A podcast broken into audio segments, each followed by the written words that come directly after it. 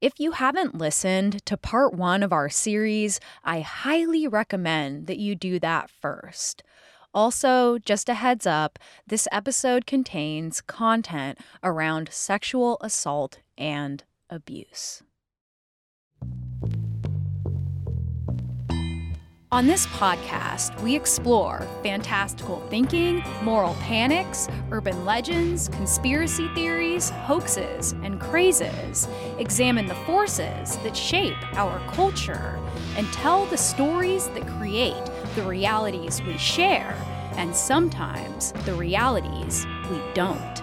I'm your host, Chelsey Weber Smith, and this is American Hysteria.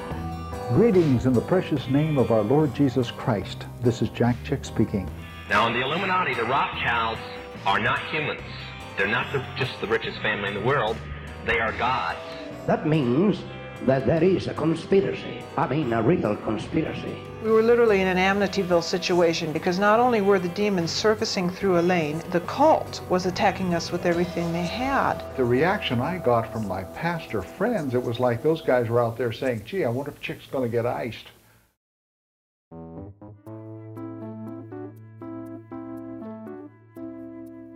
Welcome back to our series on Chick Tracts, where we're exploring the freaky fundamentalist comic books of Chick publications, the cartoon kings of moral melodramas, of unbridled offensiveness, and of unintentional camp, so blown out that they're sometimes mistaken for parodies when they're found out in the wild, left by believers in random locations so that sinners might stumble upon them and be saved. In the first episode of the series, we immersed ourselves in their hyper real world, full of cloaked Satanists and Illuminati witches, of druid Halloween sacrifices, of menacing homosexuals, New Age public school indoctrination, and of course, sky eyed weeping salvation through the blood of Jesus Christ. But Chick Publications didn't create this world all by themselves.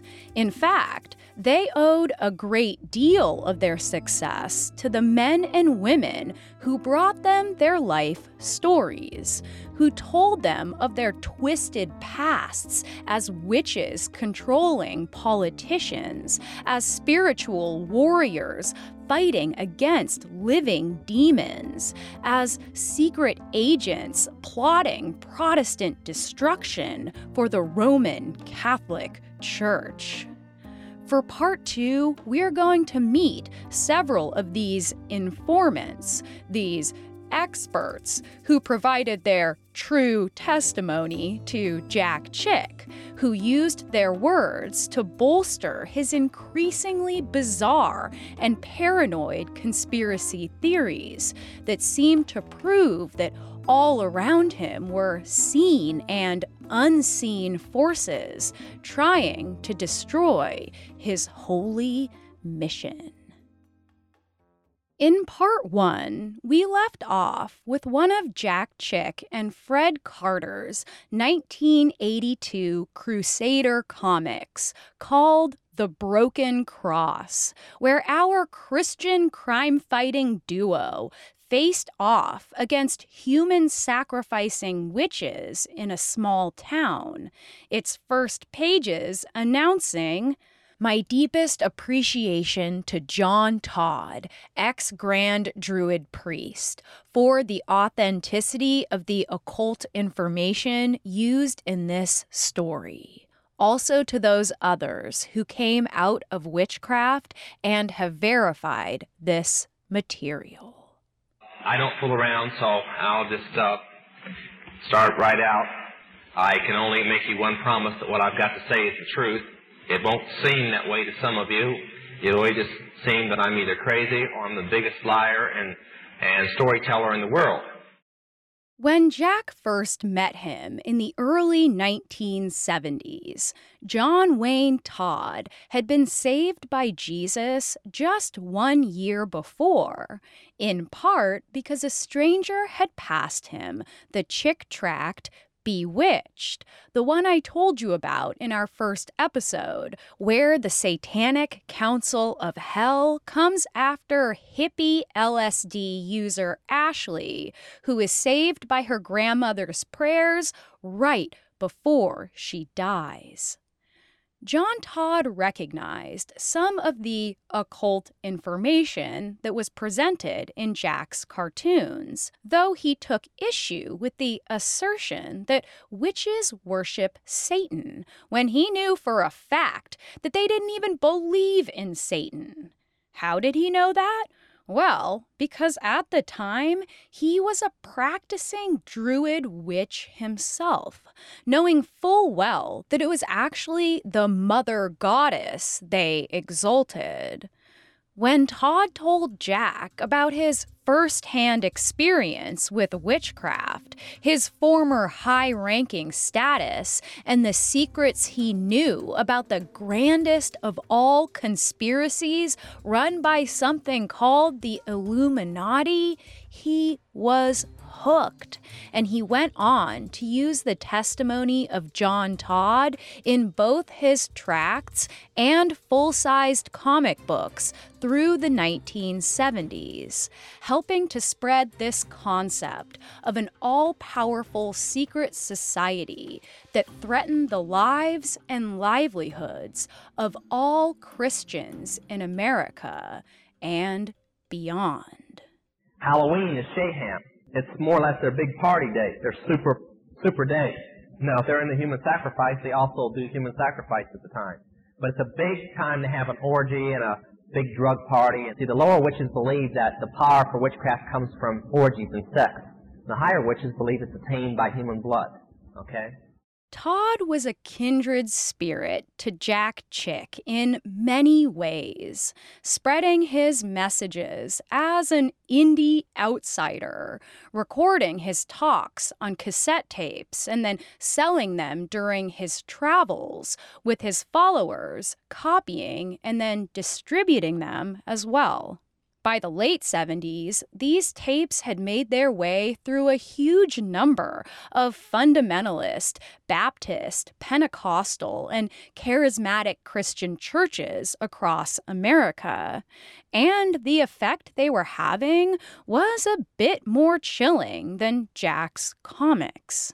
That's because John Todd was the kind of fanatic who encouraged a paranoid end times impulse, the storing of food, the hoarding of guns, and even violent uprisings against the Illuminati infested federal government in the name of the King of Kings.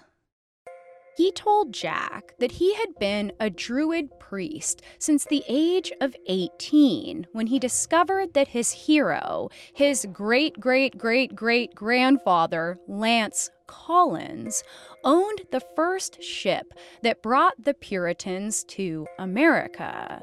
Puritans that he claimed were 50% witchcraft people.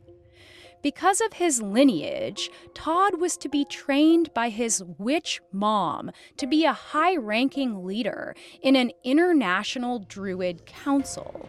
At one time, he claimed that his mother was Louise Huebner, an astrologer, occult author, and crime psychic, known to guest on shows like Johnny Carson.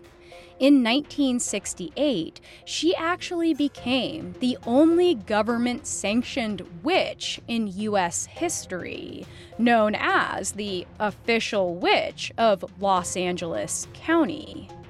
The Department of Parks and Recreation was hoping to gain some attention for a 12 night concert series at the Hollywood Bowl, and they knew that an official witch would generate a whole lot of media buzz. at the beginning of the first evening, with thousands looking on, Louise came onto the stage to conduct the world's largest spellcast to increase sexual vitality on the 78 cities in LA County. It went like this. Light, the, flame, bright the fire, red is the color of desire. Not long after, however, she was officially defrocked of her gag title by the Parks and Rec supervisor because she kept using it to sell her books and merchandise. And so she cast a spell on him to decrease his sexual vitality to unknown results. Anyway, the same year that Louise Huebner found national fame as an official witch, a 19 year old storefront preacher named John Todd started telling people that he grew up in a family of witches. But apparently, he had not shaken the impulse of his upbringing, and the very next year, at 20, he joined the army with the express purpose of establishing witch covens at all the major military bases.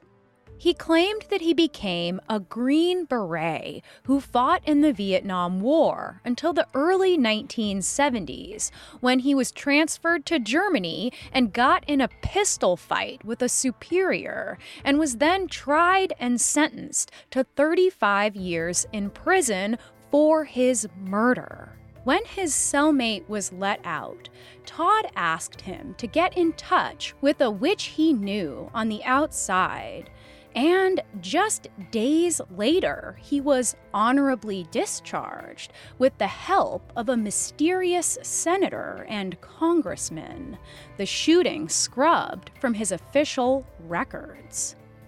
Todd later told Jack that the politicians who helped him were part of the National Council of Witches and that they had procured the release of the Collins boy so that he could take his rightful place as a leader in the Illuminati.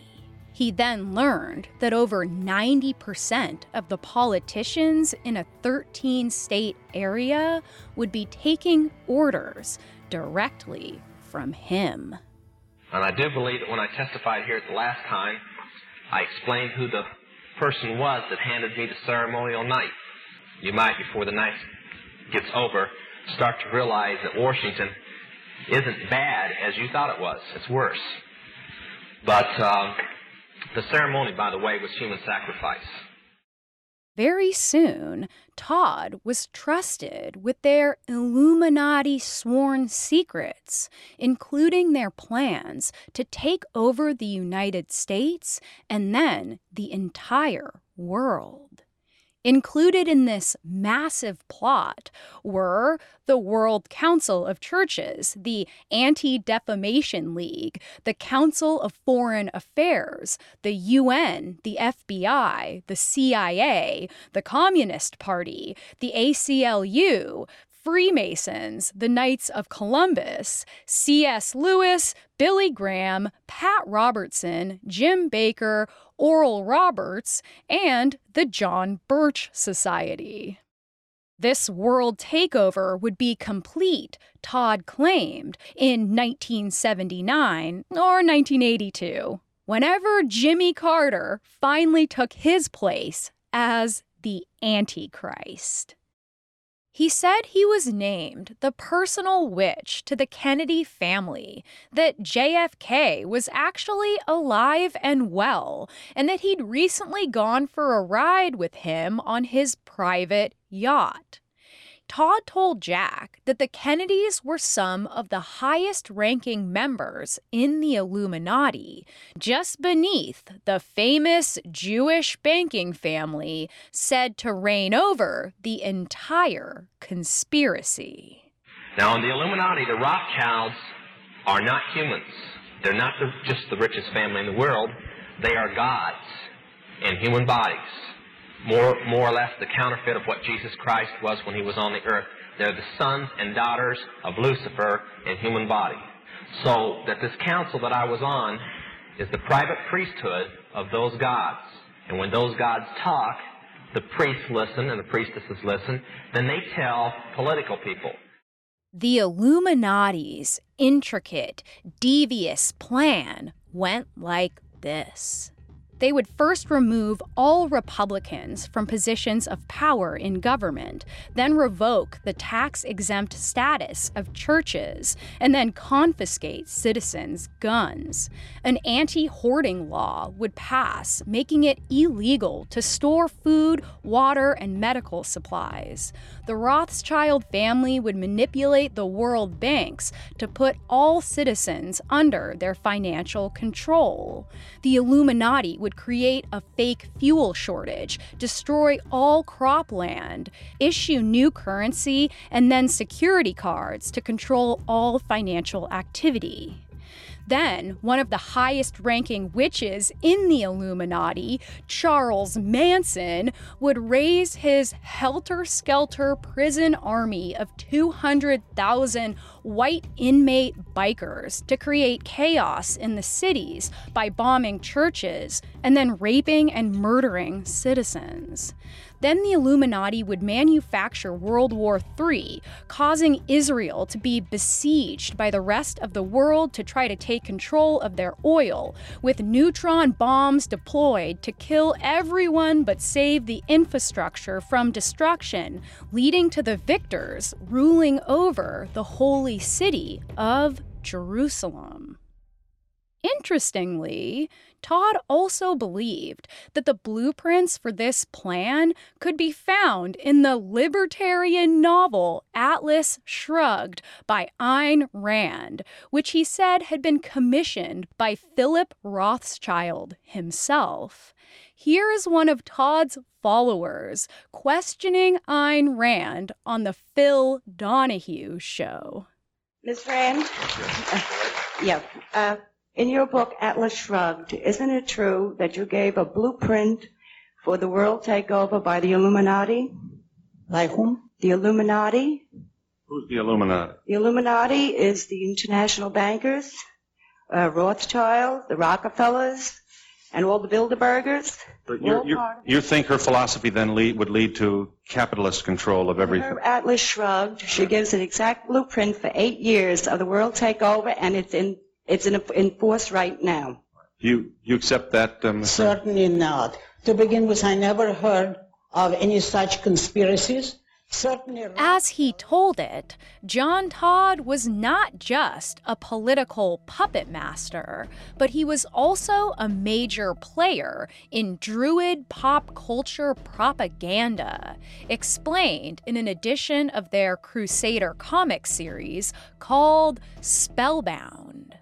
In it, we meet former Druid Lance Collins, who has made it his Christian life's work to expose how the record industry has been taken over by witches, who not only added special curses to the songs, but actually inserted demons into the recordings.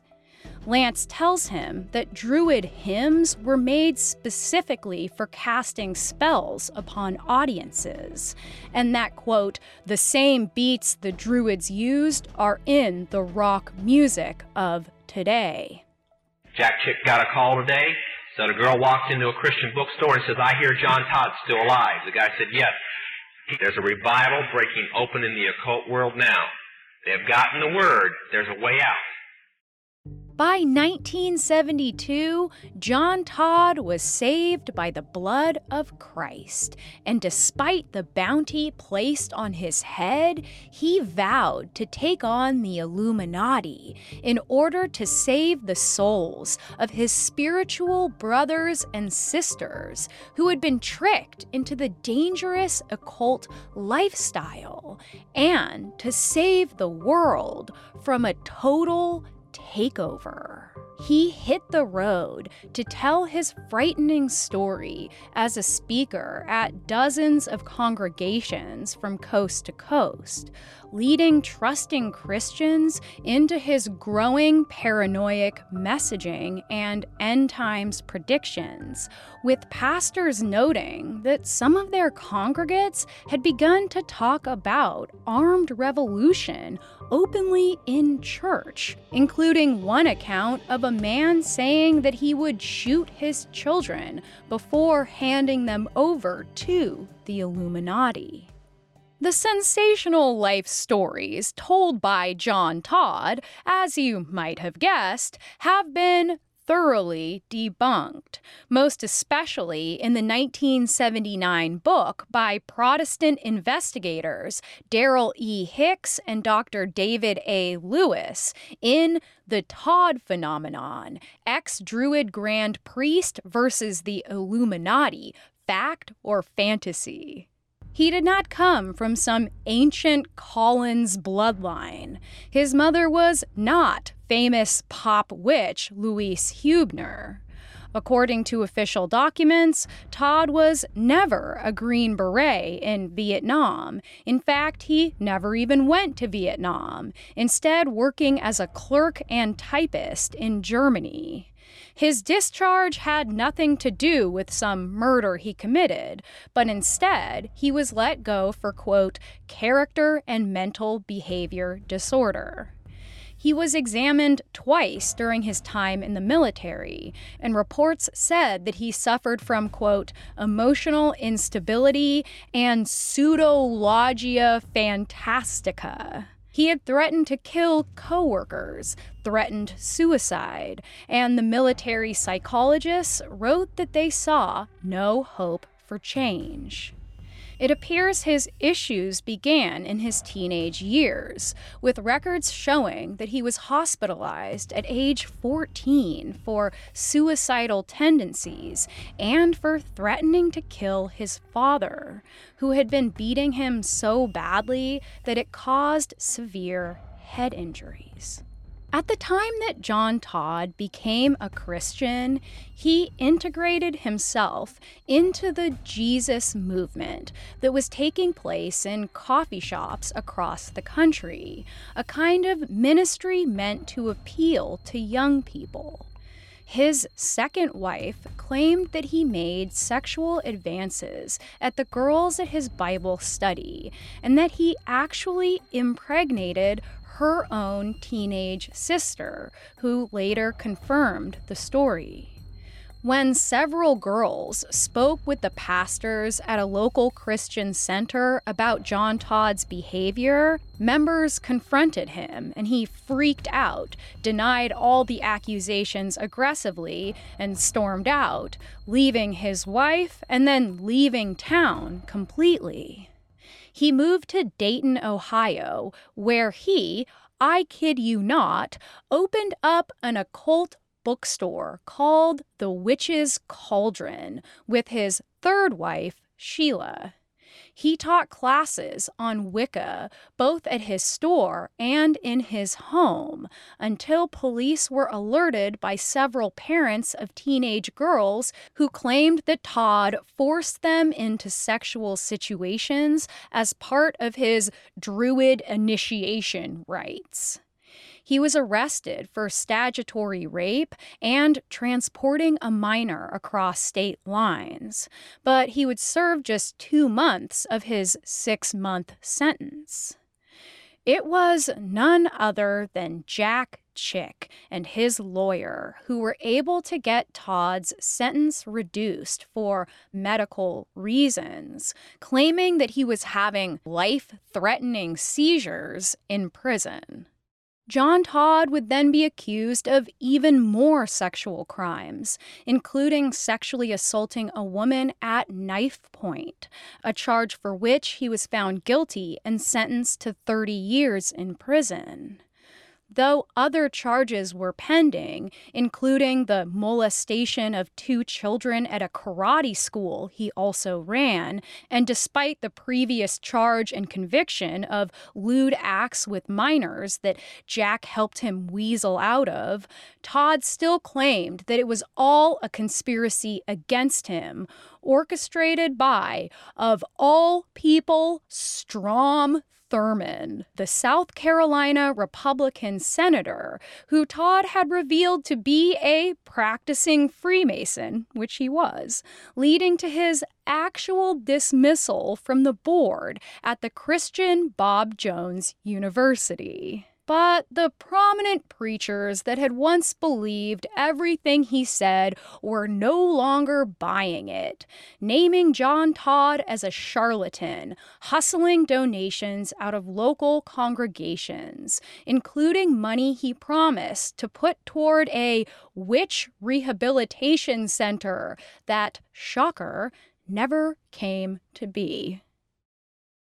In The Unofficial Guide to the Art of Jack Chick by de facto expert Kurt Kuersteiner, he points out that after the fall of John Todd, Jack quietly edited a page of one of his Crusader comics that cited his experience.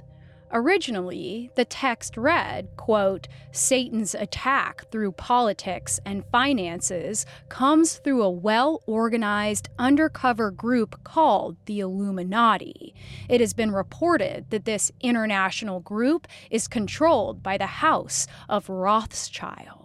But because John Todd's apocalyptic promises had not panned out by the early 80s, Jack changed the ending of the comic so that it read, quote, it's been reported by Dr. A.R. Rivera, ex Jesuit priest, that this international group is controlled by the Vatican. More after this. You ever notice how finding time and energy to do the most basic human necessity, eat literal food, has become just another exhausting task jammed into our increasingly inhuman schedules? Well, your spring can be a little more stress free with Factor. Factor will provide you with delicious, never frozen, ready to eat gourmet meals that are chef crafted, dietitian approved, and ready to eat in just two minutes.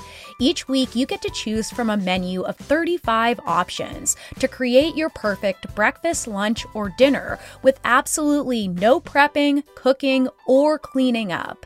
And Factor makes sure you get exactly what you want. You can tailor deliveries to your schedule and customize how many meals you want each and every week, and you can pause anytime. So just head to factormeals.com slash American Hysteria 50 and use code American Hysteria 50 to get 50% off your first box plus 20% off your next box. That's code American Hysteria 50 at factormeals.com slash American Hysteria 50 to get 50% off your first box plus 20% off your next box while your subscription is active. Check out Factor today.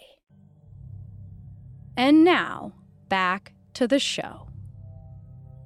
After the 1950s, mainstream Protestantism began to accept Catholics as legitimate Christians and sought to soften and unify the Christian religion in America. But of all the groups of people that Jack considered evil, the Roman Catholic Church won by a long shot he found in Alberto Rivera the same thing he found in John Todd, a person who had lived a life that confirmed what he already felt to be true. And as he sat upon the Mount of Olives, the disciples came unto him privately, saying, Tell us, when shall these things be? And what shall be the sign of the coming and of the end of the world? Three questions in one. And Jesus answered and said unto them, Take heed that no man deceive you. That means that there is a conspiracy. I mean, a real conspiracy. And Jesus knew about it. And there is no two conspiracies, even so that you deal with more than 100 perhaps. there are conspirators all around the corner. But the fact is, there is only one conspiracy and one conspirator.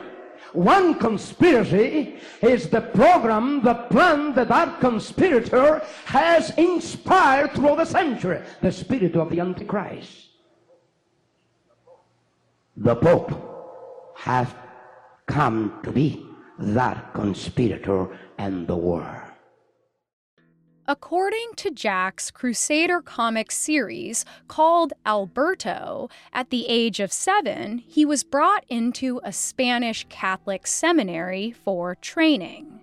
By the age of nine, he was brought to the bedside of his dying mother, who told him that she saw ugly creatures coming to get her and that she saw people on fire she cried out that she was about to face a Christless eternity, despite the fact that she had always been a very religious woman. Confused and traumatized, the orphan Alberto was moved into a seminary run by the Roman Catholic Order of the Jesuits. But in the comic, we see that teenage Alberto began to get the sense that something was terribly wrong here. Illustrated in bright color, he recalls the sexual advances of a priest who snuck into his bed, how he punched him right in the face, and then how he was later scolded by another priest for not accepting his love, which was also God's love. Still, Alberto tried to continue in his faith, and he became a trusted disciple, given a special place in the Jesuit order, and then instructed by his superiors to pose as a Protestant and take down their most hated enemy from within. Under their direction, he allowed himself to get caught in a Spanish raid against Protestants so that he would be named a heretic in the newspaper to prove that he was really a Protestant and not some Jesuit plant. And from that day forward, Alberto Rivera would become a man of a zillion false flags. Through his stories, Jack's suspicions were confirmed. Everything was a grand conspiracy to make Protestants look bad, and Alberto's ongoing mission targeted the pastors of their churches. The plan went like this 1. Discredit him. 2. Isolate him. 3. Death by various means. To discredit him, they would do things like hire an 18 year old Catholic agent to accuse a pastor of having an affair with her, or they would plant a young woman on the side of a road they knew a pastor would be driving on, and when he went to help her, she would scream rape and then rip her clothes. If that didn't work, they would isolate him. To do this, the Jesuit team conspired with government agencies to go after pastors for drug crimes and fraud until their congregations deemed them too controversial and they were cast out of the community. If neither of these two plans worked, they would go to number three death by various means. Maybe a pastor is hit by a car. And then maybe at the hospital, a Catholic agent posing as a nurse pulls the plug. Maybe they poison his meals. Maybe they slip him drugs that make him act psychotic so they can commit him to a mental institution. Maybe he dies in a mysterious fight when a stranger shanks him in the dark. Or maybe he is simply assassinated by an anonymous bullet. But the conspiracy went far deeper than this. Where John Todd's story lightly hinted at the Jewish Illuminati conspiracy theories we still hear today by naming the Rothschild family as its leaders, Jack's work was otherwise shockingly void of the anti Semitism generally rampant in world domination conspiracies. Of course, Jewish people, like basically all of us, are presented as hell bound. And of course, Jack would sometimes fall back on anti Jewish tropes. But in general, Jack was hyper focused, hyper obsessed with the evil of the Catholic Church, what he considered to be the whore of Babylon. For example, we can look to the 1982 Crusader comic called The Godfathers. The story opens with a neo Nazi spray painting a swastika on the side of a synagogue just as a man confronts him and puts him into a headlock. On a news show the next day, we see an interview with a rabbi condemning his actions, and then we see the neo Nazis' rebuttal as he announces it's time the people realized it's the lousy Jews who are behind all our problems. They own everything, and this story about six million Jews being killed is just one more lie made up by the Jewish press. Of course, there was no Holocaust, it was all a big lie.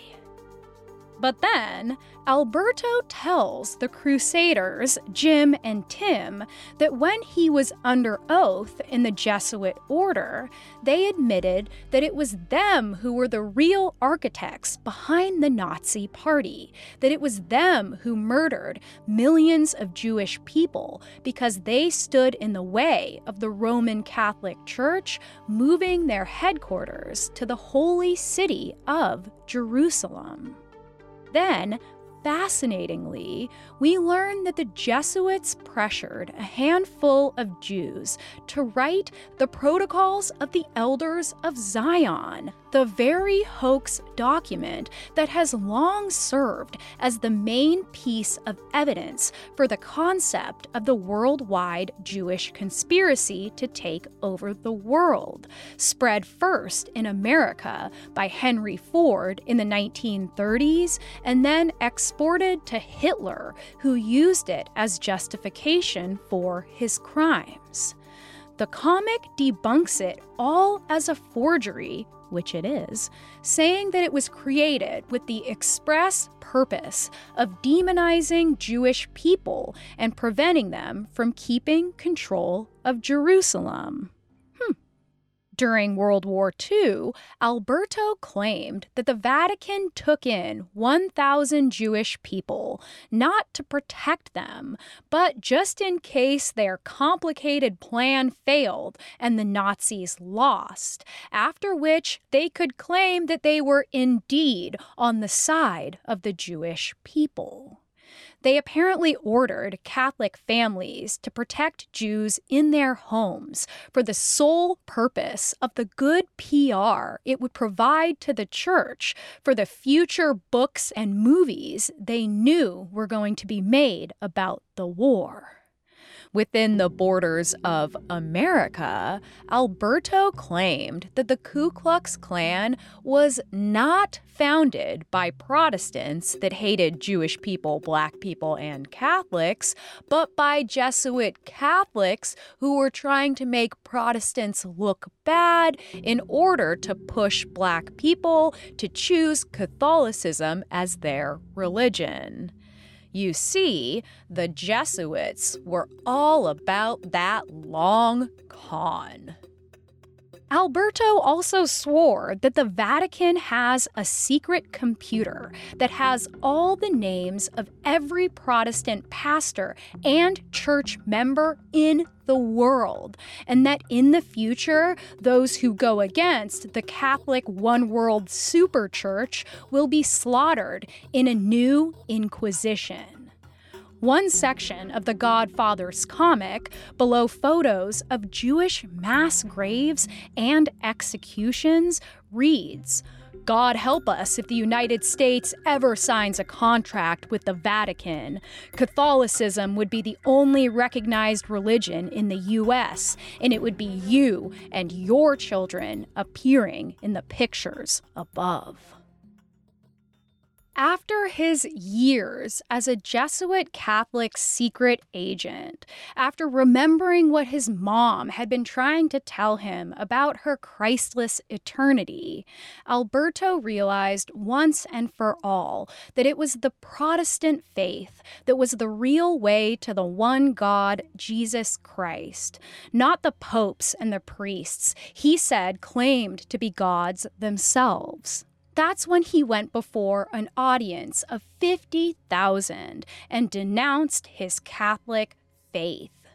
Immediately after, he was kidnapped by the Jesuits and taken to a secret location in Spain where he was tortured and poisoned and close to death, put into an iron lung. Completely helpless, he asked for Christ to forgive his sins, to become his Lord and personal Savior. And in that moment, he was healed completely, got up and out of the machine, and left Catholicism forever.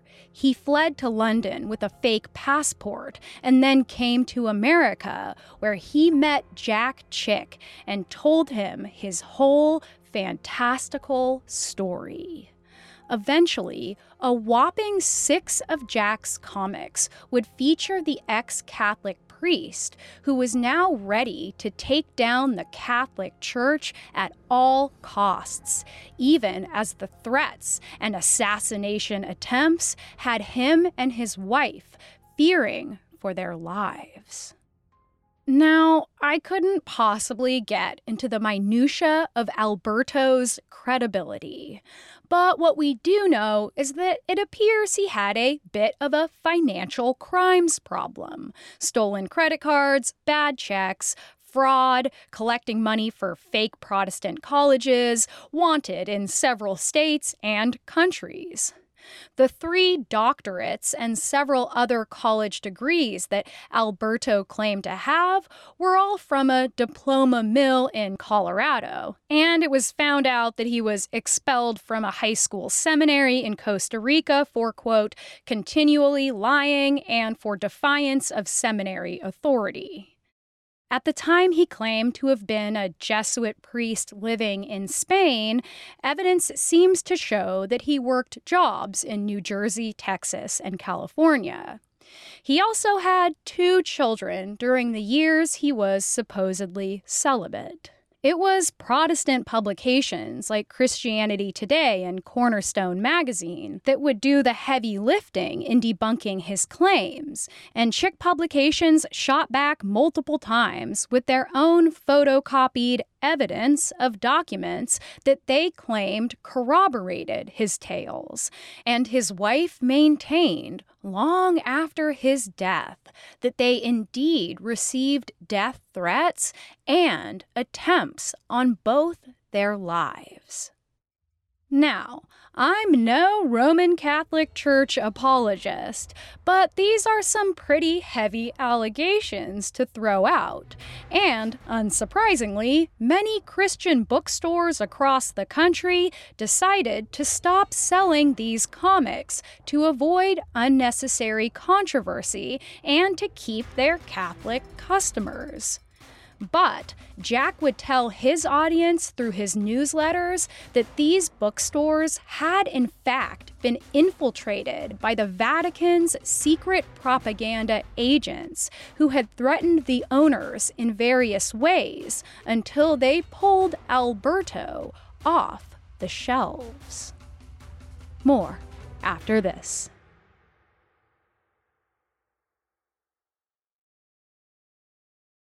And now, back to the show.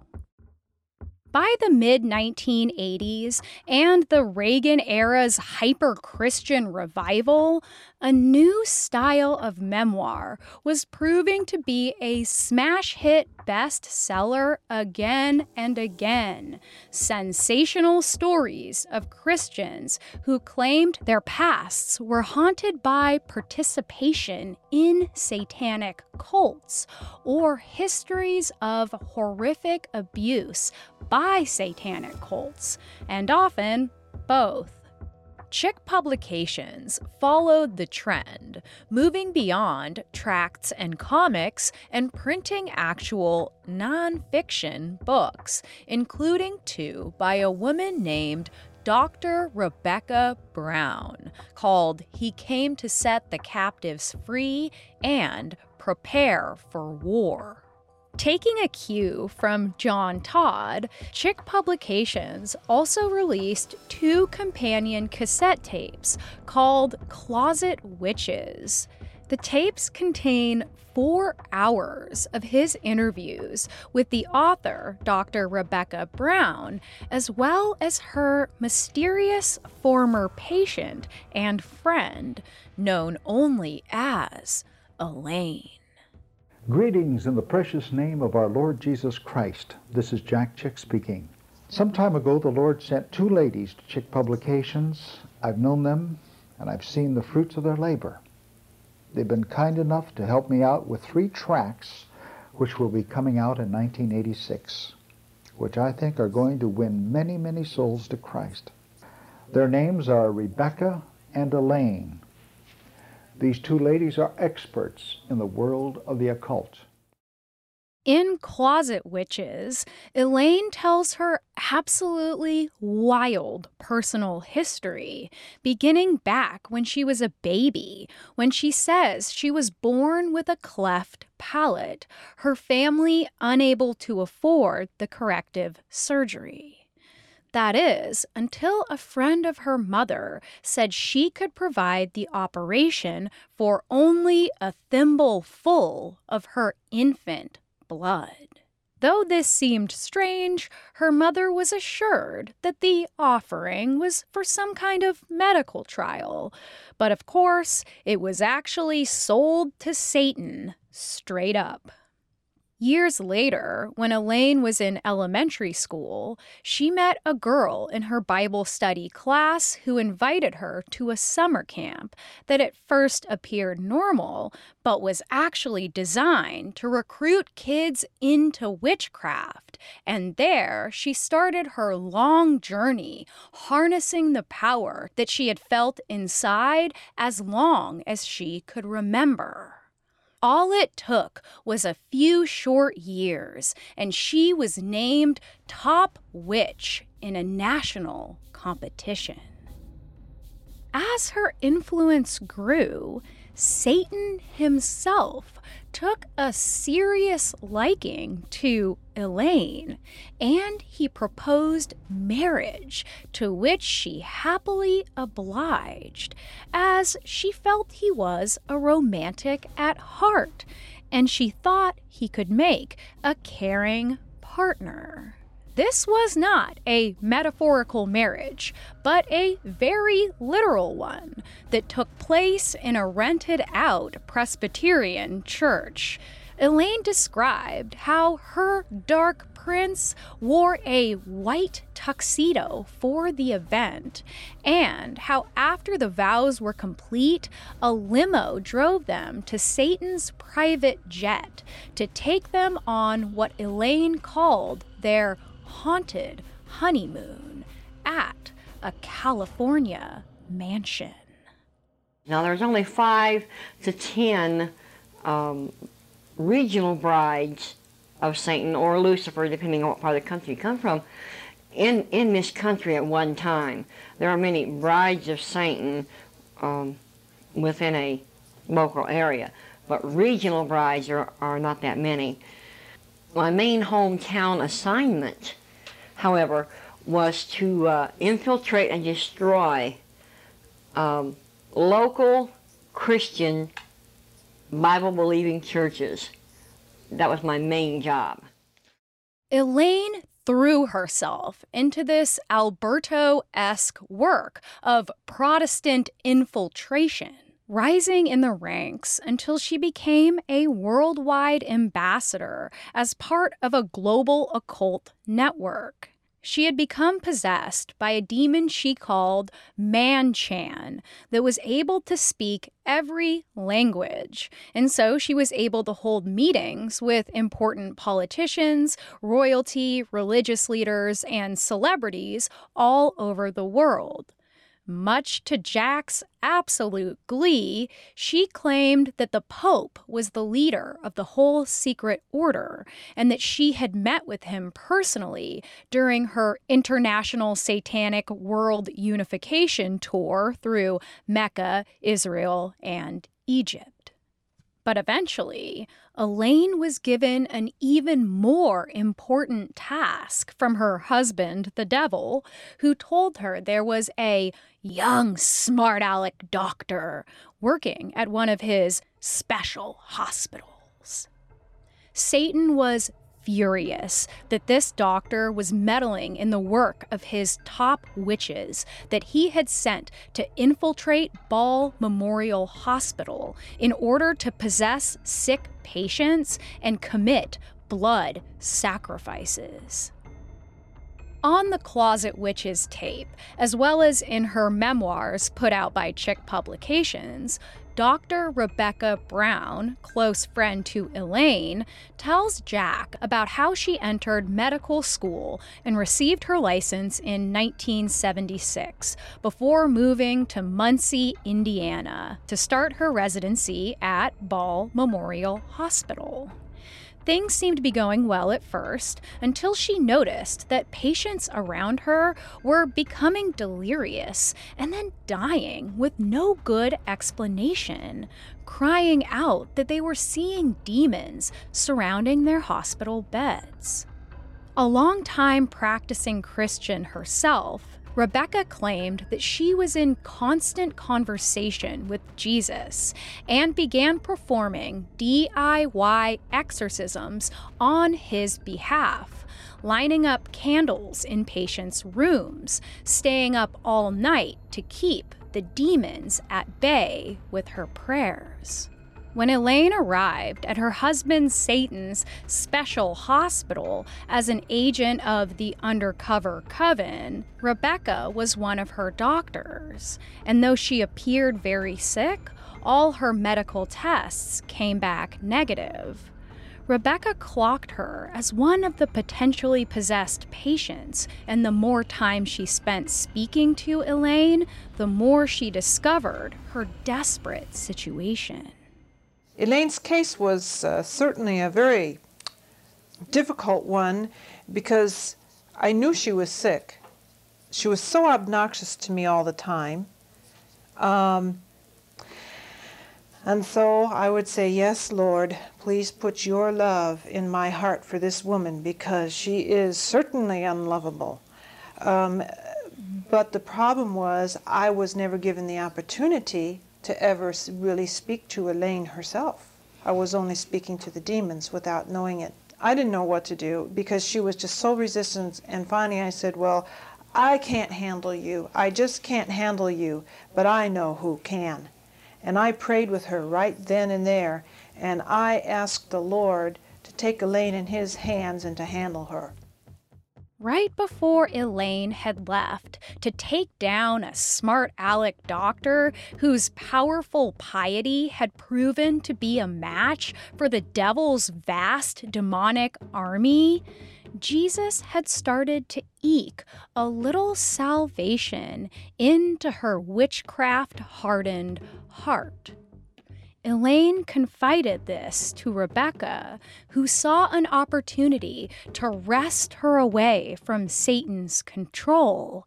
And for weeks, they battled demons in that little hospital room. And their combined powers were so successful that Satan personally promised to sacrifice both the women in a spring ceremony if they ever spoke to each other again but they would not be intimidated.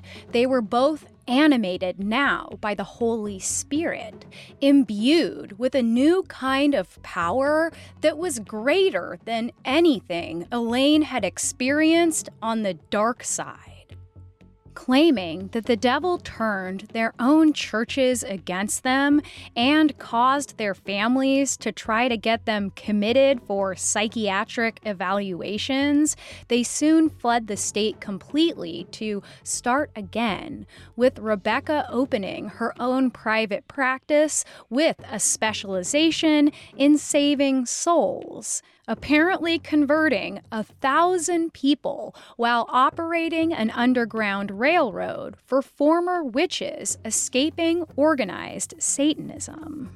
But the battle continued to rage as the devil sent all his minions to kill the duo in the home they shared. All right, now what happened? Did, did your home turn into a nightmare at this point? Yes, we were literally in an Amityville situation because not only were the demons surfacing through Elaine, and God permitted this for my training, mm-hmm. but also the cult was attacking us with everything they had. They were sending demons into my home, they were astral projecting in. Now, did you have furniture flying around? Yes. We, it was and it was nothing for me to be grabbed at night when if I went to bed and be pulled out of the bed and thrown across the room against the wall. We were bruises Good from night. head to toe. Um, it was like a battlefield. Yes, it was. It was nothing to have a chair come flying across the room. At first. So I, it was just like the stuff you see in the movies, then, yes. isn't it? Yes, and at first I was sitting there saying. Through their belief in Jesus Christ, they prevailed against all odds. And after they beat Elaine's now ex husband Satan through the power of their prayer, the pair linked up not only with Jack Chick, but also with the king of satanic panic programming himself, Geraldo Rivera, telling their story to millions of enthralled Americans who were already primed to believe them. But soon, the debunkers came. This time, it was evangelical counter cult activists M. Kurt Goedelman, G. Richard Fisher, and Paul R. Blizzard who put together a detailed expose. Interviews with relatives easily disproved Elaine's outrageous stories. They said she'd been working at a drive in restaurant, and then a car wash, and then training to become a licensed nurse, all at the same time she was allegedly a high ranking witch and married to Satan, traveling the world to do his bidding. They said that telling tall tales had always been in Elaine's nature, stretching back into childhood. But what they discovered about Rebecca was much darker than just a fraudulent autobiography. The expose also revealed how former coworkers and patients had made serious accusations against Dr. Rebecca Brown that she had come under investigation by the medical board for malpractice.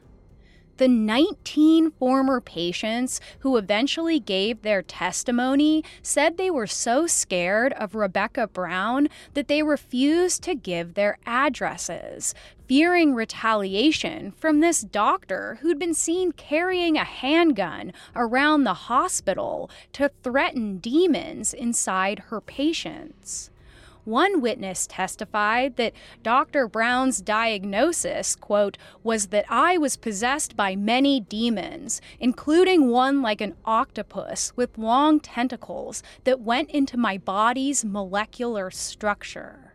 Witnesses described Dr. Brown's methods of healing, smearing crosses on the office doors and windows with anointing oil, and then holding patients by the chin, staring deeply into their eyes, and performing a prayer ritual for two hours.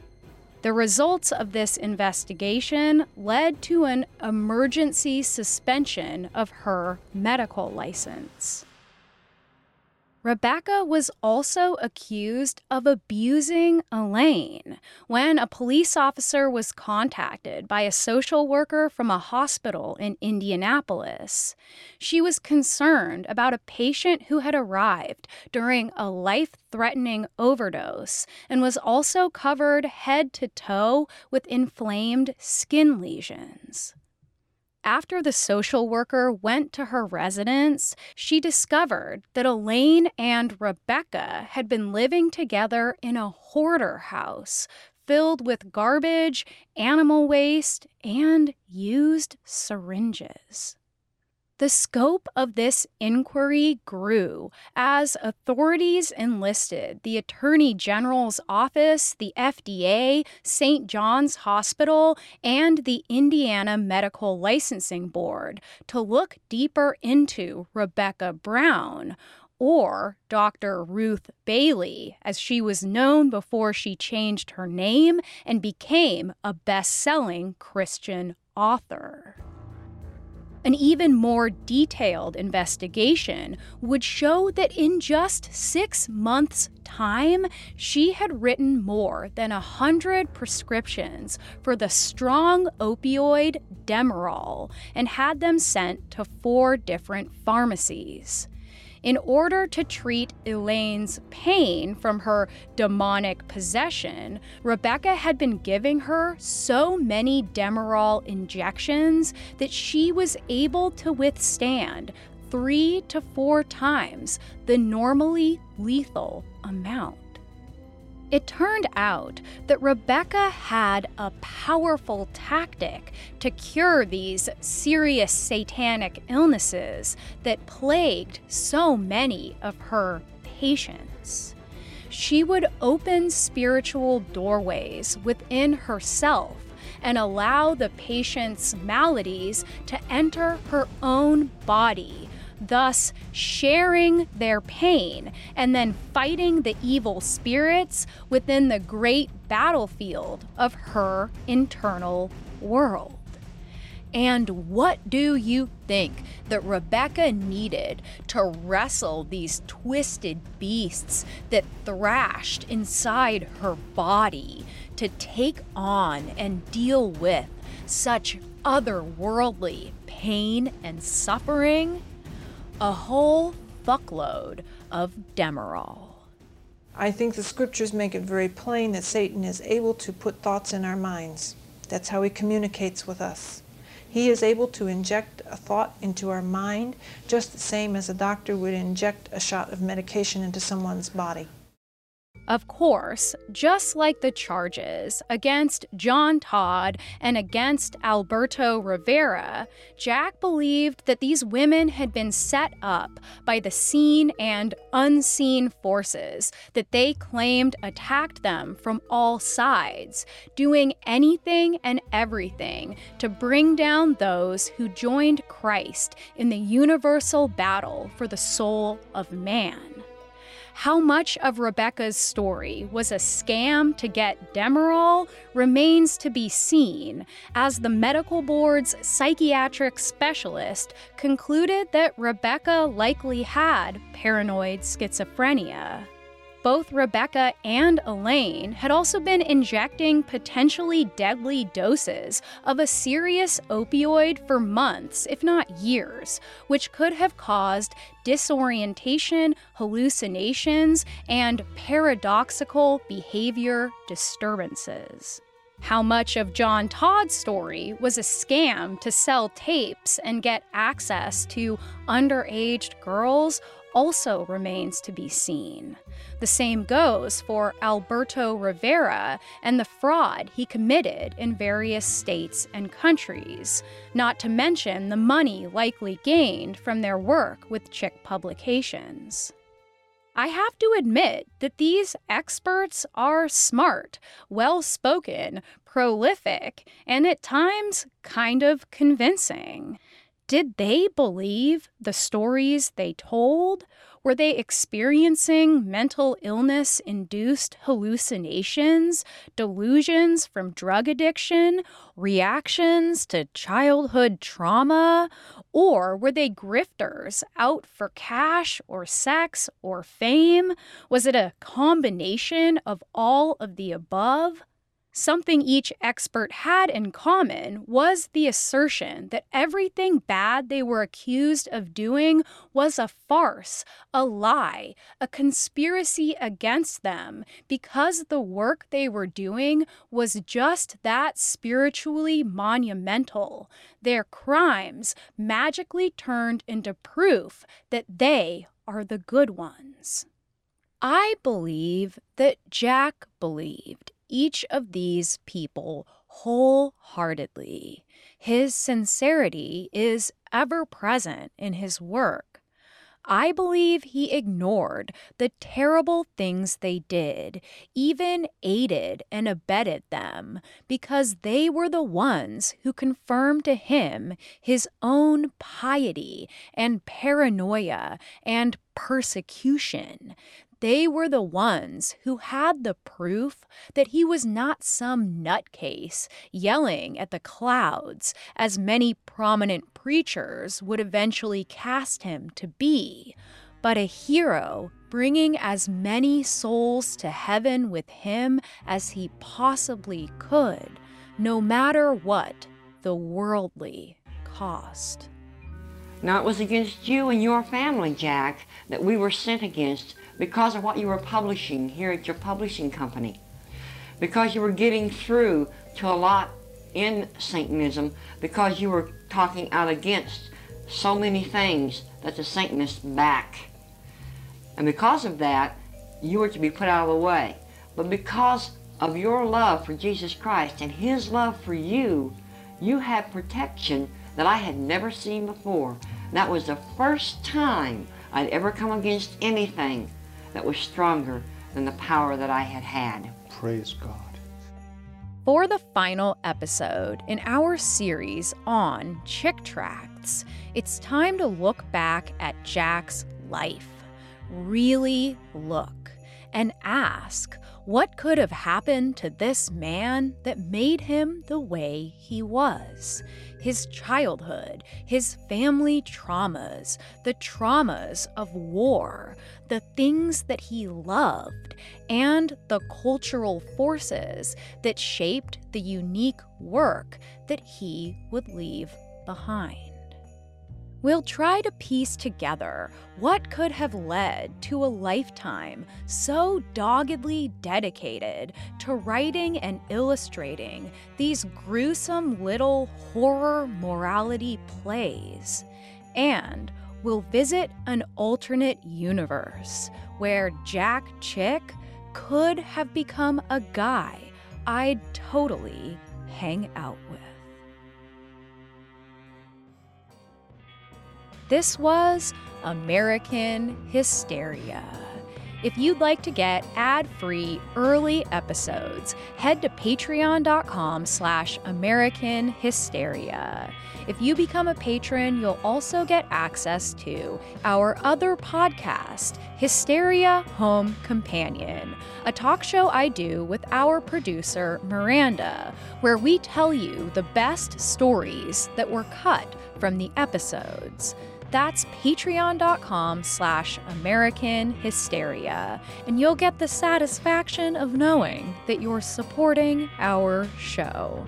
Another way you can support our show is to leave us a five star review on the app of your choosing. It really helps us out. American Hysteria is written, produced, and hosted by me, Chelsey Weber Smith. Our sound design is by Clear Commo Studios. Our assistant researcher is Riley Swedelius Smith. Our co producer and editor is Miranda Zickler. Thanks, as always, for listening. And I've been getting reports of listeners finding chick tracts out in the wild. So, again, keep your eyes open and please let us know if you find one. Have a great week. May God bless you. Bye bye.